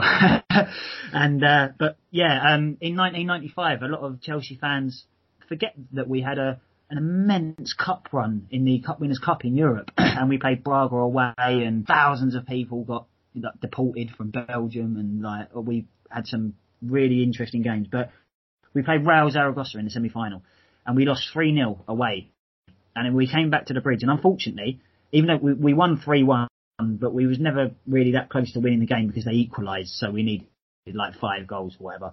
But I was in the Matthew Harding upper with my old man, and it was before the game. It was just there was something different in the air. There was like a there was a tension in the air of like bubbling anticipation. And before the game, I remember that Stamford Bridge was quite full quite early. It was a good 15 minutes before the game, and the gate and the ground was full, and everybody was buzzing with excitement, but there wasn't a lot of noise. And then all of a sudden, this geezer stood up in front of me with a flat right, and obviously he was much. I was only sort of seven or eight years old, so he, he was obviously a, a, he could have been in his 20s, 30s, or 40s. I don't know, but he was a full grown man, hmm. and he just left. And everybody pulled off the most spectacular rendition of Carefree, wherever you may be, that I've ever heard in my life. My heart was racing at 600 miles an hour. The hairs, I, I had no hairs on my arms, but they, I had goose. I've actually got. I wish this was a video because Keith, I'm not sure if you can see. I've actually got the hairs on my arms, and I've got goose pimples thinking about it.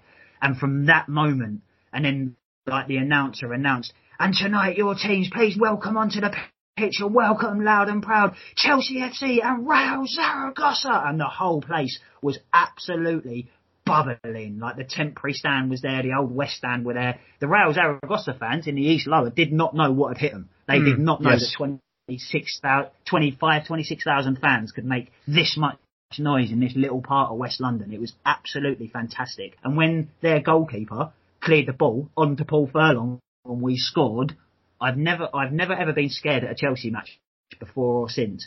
But where we was in the top tier and where everybody was going so, I mean, I think the term these days is limbs, right? You know, when everyone's going crazy. It was terrifying because I just thought I was going to get crushed and thrown off the top of the stand. Like, it was just absolutely mental. It was just like, my dad disappeared. My dad disappeared. I turned around for like safety with my dad and he had gone running down the stairs with everyone else. It was, uh, I fell in love the next day at school. Well, for the next month at school, it was all I spoke about. And it was just, yeah, it, I can't, no, I don't think anything, there's been games, like I said, that I've got, you know, Bolton away in 05, I was there when we won the league. I've seen us win FA Cups and European trophies and stuff, but that was just raw passion, like that, that's been unrivaled since for me. At Stamford Bridge, I've never known Stamford Bridge to rock like that. Well, before we, because what what we are going to do on the podcast, we are going to um, put up audio highlights of football matches. So we have got, if if, if you haven't sort of heard about the game, or you haven't, or you possibly don't remember Yeah. about the game, Sorry, it was we have 1994, 1995 Cup Winners' Cup run. We made it to the semi-finals, and it was off the back. We, the reason we was in it was because we made it to the Cup finals against United. They done the double because they beat us four 0 that's it. So fantastic campaign. The whole campaign was fantastic. what we're doing on this podcast is uploading audio highlights of certain Chelsea matches. So for your pleasure, we have put up um, the audio highlights of Chelsea versus Real Zaragoza. Uh, that is uploaded now. Fantastic. It's well worth a listen. That. couple of straws to clutch at. Chelsea's fine European record here at Stamford Bridge. Never beaten, 15 wins, 3 draws. And Zaragoza's reputation as bad travellers.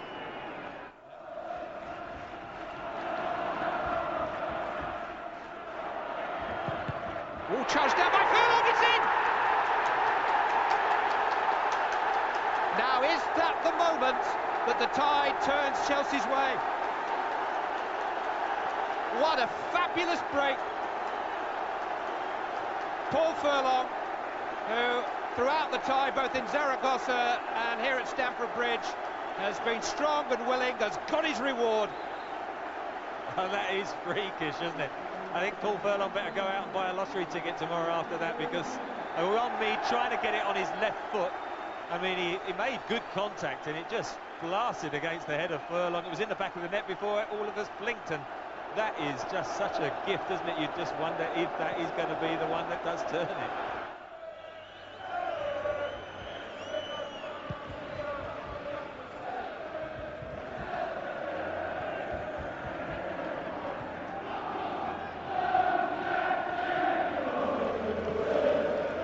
That's a lovely pass from Aragon to Pardeza. A little bit stretched here, Chelsea. Snyder's there, but so too Clarke. Now Nayim. Aragon. And still, and there is the away goal that Chelsea just couldn't afford to concede. Santiago Aragon equalises for Zaragoza on the night and surely puts them out of Chelsea's reach once and for all.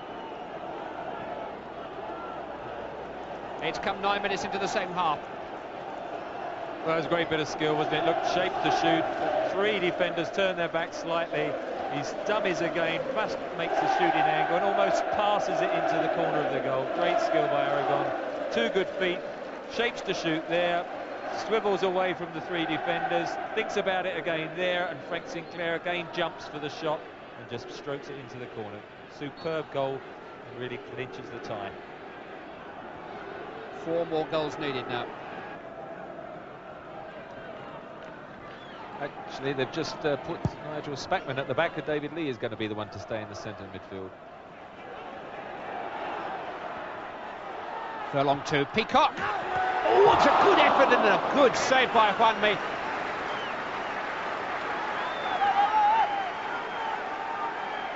We've had a few histrionics from the Zaragoza goalkeeper tonight, but we've had an excellent display of goal and shot stopping too. Here's Furlong. Sinclair, yes! 2-1 to Chelsea. Glenn Hoddle's corner set it up, not the best corner he'll ever take, but it found Furlong and it found Sinclair, and it's found a few smiles on the terraces. Chelsea back in front of the night. Well, more than anything, it's lifted the stadium and, and I'm sure the home side. A comfortable header by Furlong, sensible one, and good swivel by Frank Sinclair. From six yards out, he should have scored, I suppose. And now it should give that little bit of impetus. I mean, they still need three goals. You can't see it happening, but at least it lifts the crowd and, and puts a, a little bit of pressure on Zaragoza.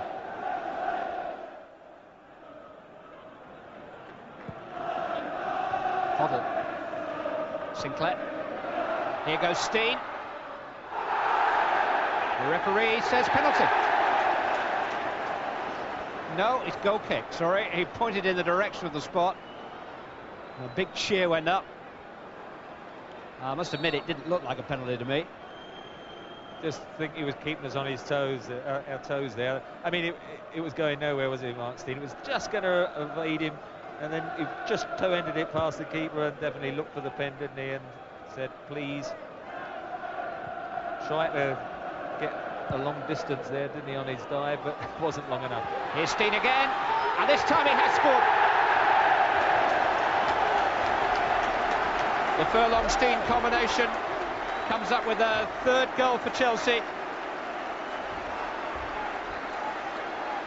Three minutes left to play. Two more goals needed. But whatever the final outcome of the tie, it's been a splendid effort from Chelsea tonight to beat a side of this quality on their own ground.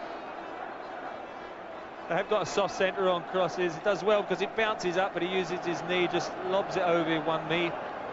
They got the three goals, didn't they? But that Aragon goal at the other end makes such a difference. And in the end, it's going to be the Spanish side that go to the final.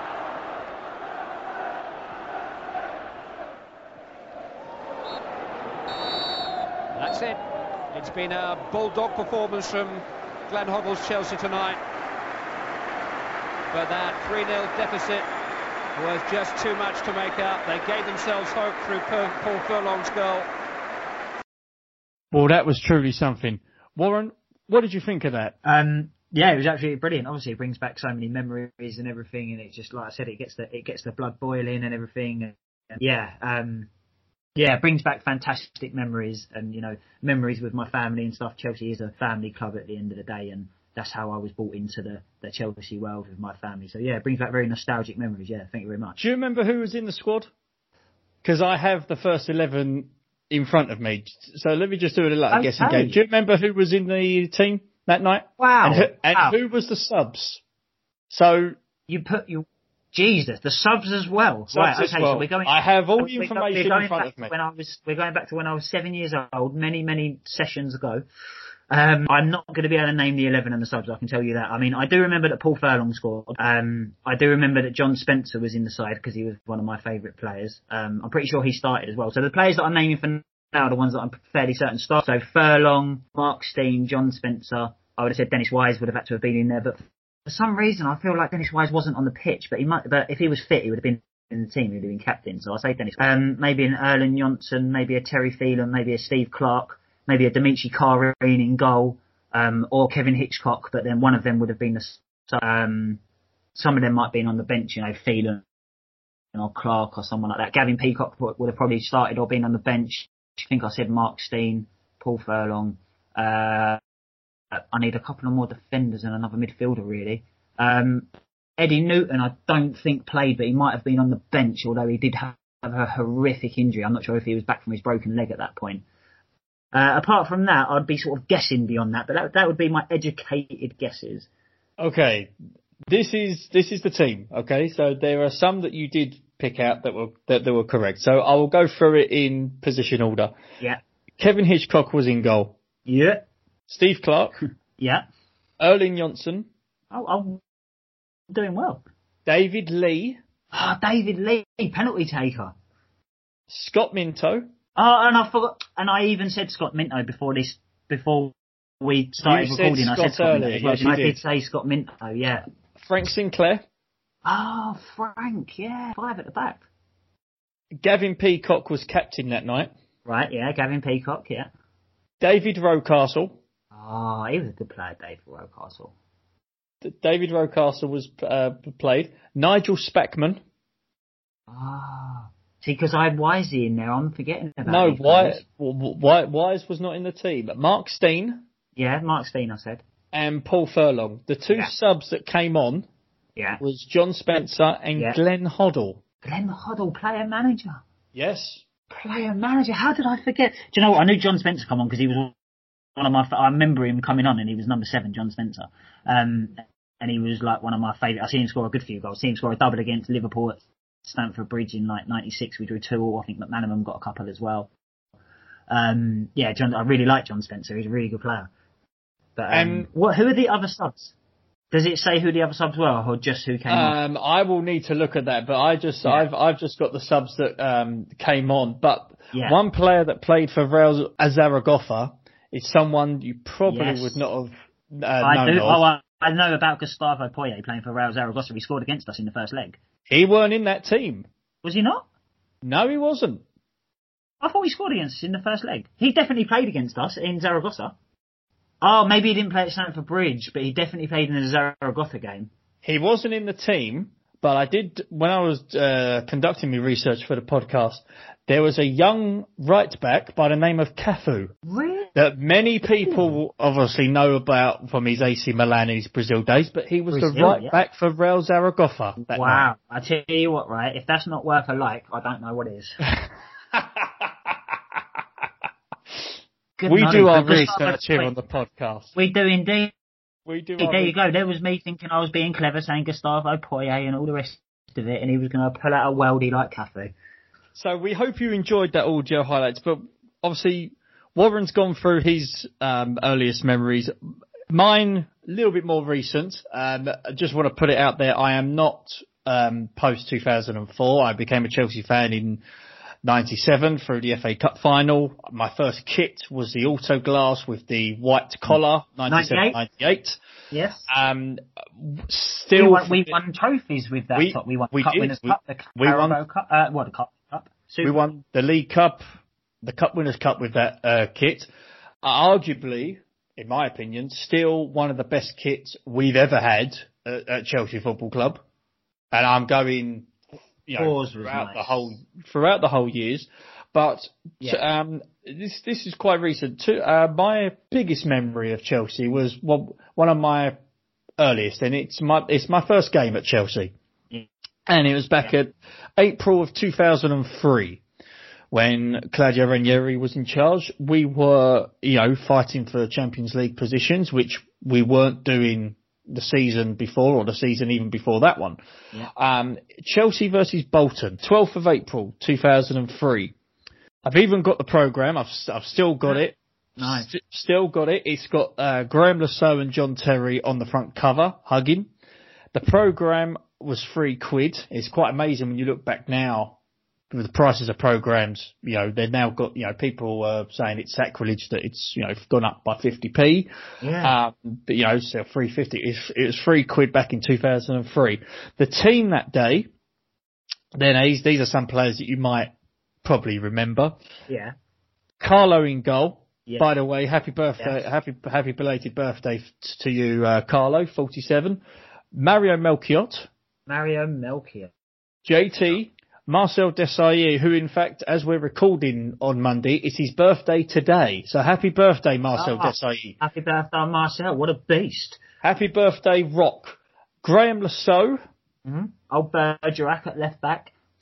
Frank Lampard, Emmanuel Petit, Boudewijn Zenden, Yeah. Dutch player, decent player. Went on to play for Sunderland, maybe. Yes, he did. He did score against us. Uh, Gianfranco Zola played. Uh, Jimmy Floyd Hasselbaink and Carlton Cole were the two strikers in that game. Carlton Cole. Carlton Cole.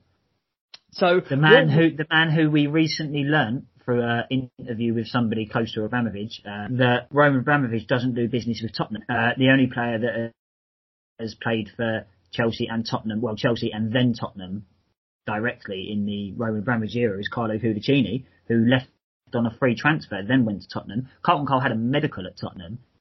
We agreed a fee. Abramovich heard about it and said, no, we do not do business with Tottenham just a little quip in there just to show that Abramovich understands us fans because he is a fan. And that's why he invests tens, if not hundreds of millions of pounds in our youth squad for the last nearly 20 years and wants to build us a new stadium and buys Havertz and Werner and Lampard and all these other, well, he didn't buy Lampard to be fair, but all these players had fantastic contracts and had all the opportunities. It's all because of Roman. And yeah, going back beyond that, Ken Bates and stuff, that's not, I'm not neglecting that at all. But where we are now, he's, he's just a fan and he hates Tottenham and he loves Chelsea and he's just, he's one of the boys. If you wish to join the Roman Abramovich fan club, please contact my co-host Warren on Facebook. Try and find him on Facebook if you can, or he's bound to have an Instagram account. But what we're going to I have do an now, Instagram account. I don't have Facebook.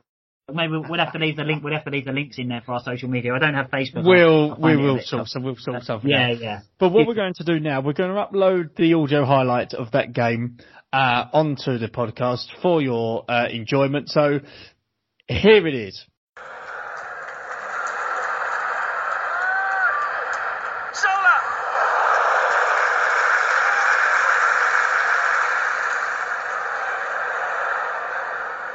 Good ball in. Cole! Just lifted it over the top. It's Carlton Cole this time. Still Carlton Cole. He's done it again.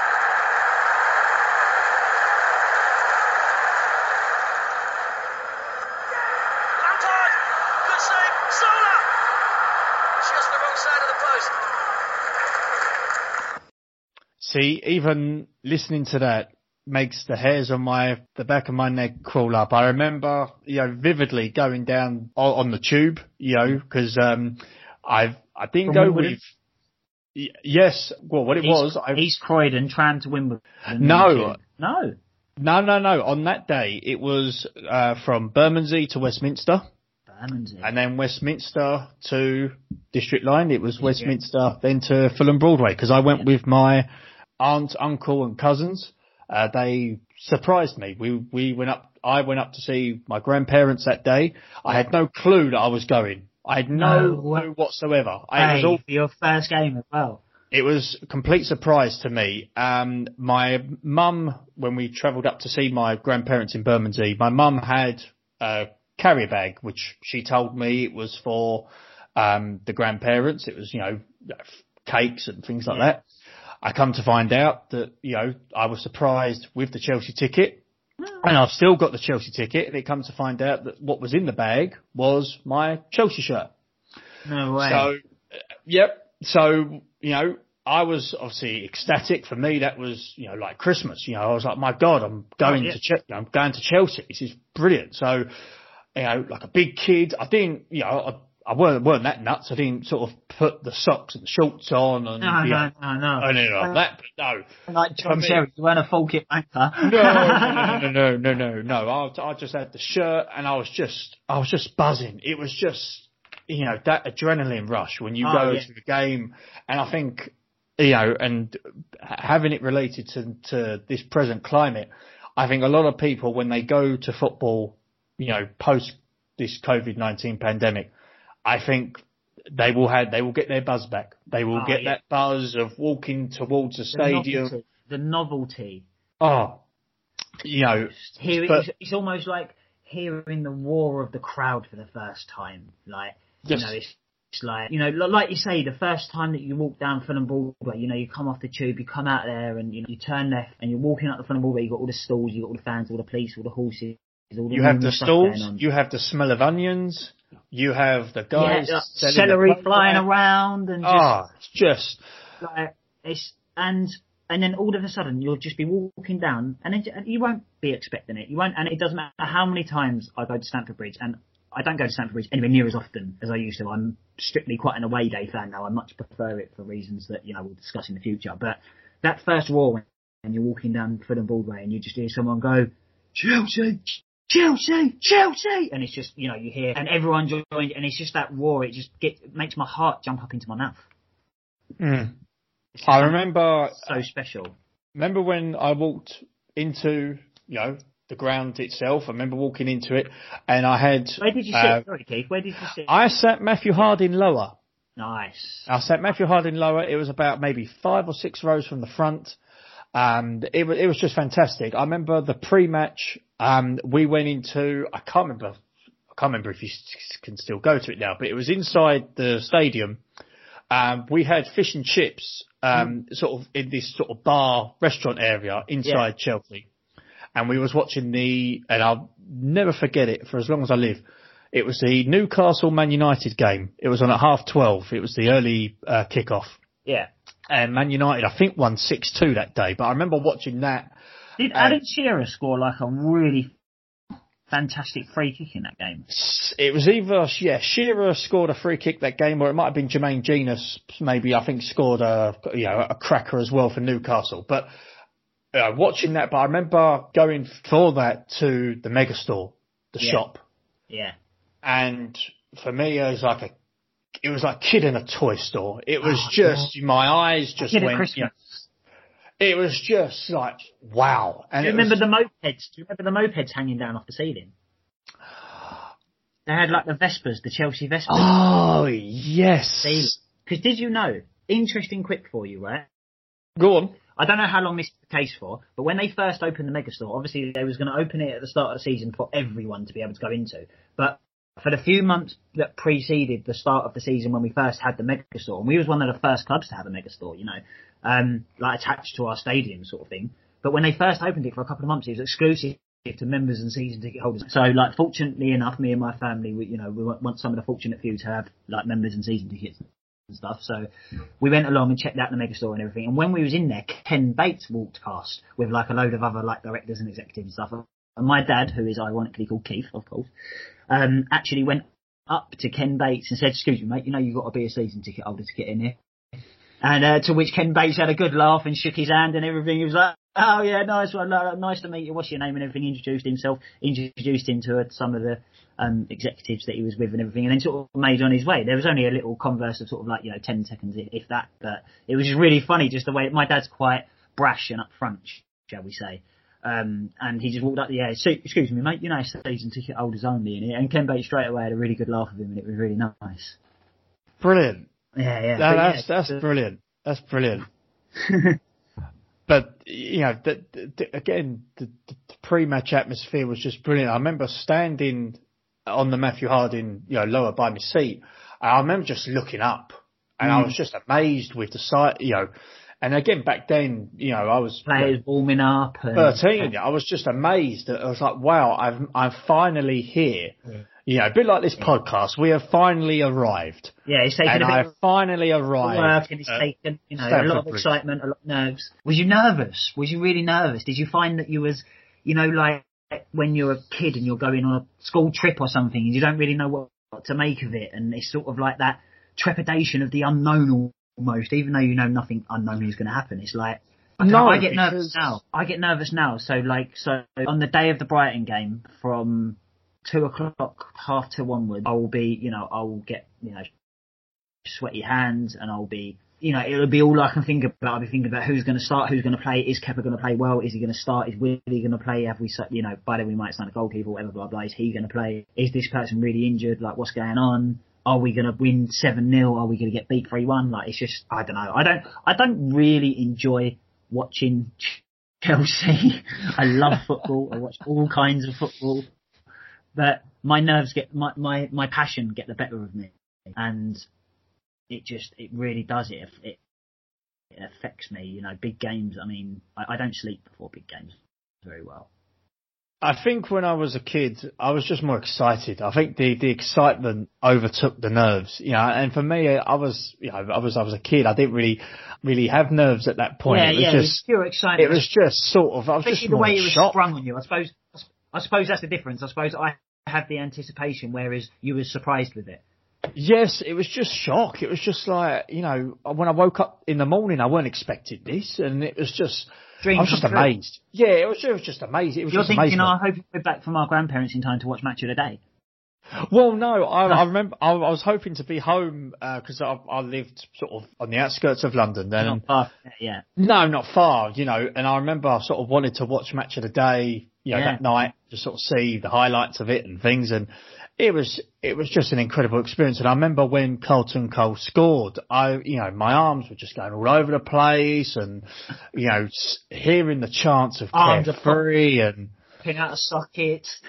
yeah, just hearing the, hearing the chants of carefree and, you know, because when um, Zola uh, was taken off, because uh, Eidur Gudjohnsen uh, replaced him, I remember that. Fabulous. And, uh, you know, the, the, the crowd just cheering. Gudjohnsen, you know, I meant like Zola goes without saying, but Gudjohnsen, what a fab- fantastic Yes, player. But you know, exactly. And, you know, just sort of hearing that. And then obviously when the final whistle blew, it was just like, you know, just perfect end, just perfect end to the perfect day. clean sheet, something we don't get no more.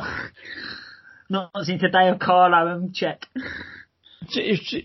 exactly. We've Exactly. never replaced Cech. You know how people say that Man United went through a lot that until they found Van der Sar, they didn't replace Schmeichel, and then until they found De Gea for them few seasons, they didn't replace Van der Sar and blah blah. blah. We we've never replaced Cech yet. We we we we've not done a good enough job replacing him. No, no, we haven't.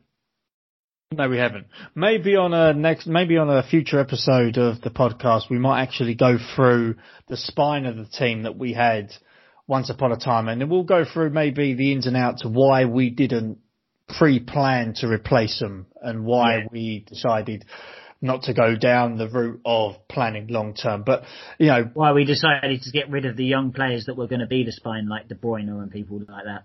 Absolutely. Ab- ab- absolutely. But ladies and gentlemen, I hope that you've all enjoyed, you know, going down memory lane with us, you know, going through the Chelsea archives of, you know, the matches that mean a lot to us. And we, and for this season, we will go through more matches that we've gone through. You know, some of them are probably recent, some of them will be from the 90s, but we hope that you've enjoyed this first inaugural episode of the Blue Day podcast with me and my co-host here. If again, if you have any comments, if you have any views, if you, if there's something that you, that you agree with, don't agree with, or just want your views aired, it's at the Blue Day Podcast at gmail.com. And just to finish off, just for the ending, we've got a song to finish on.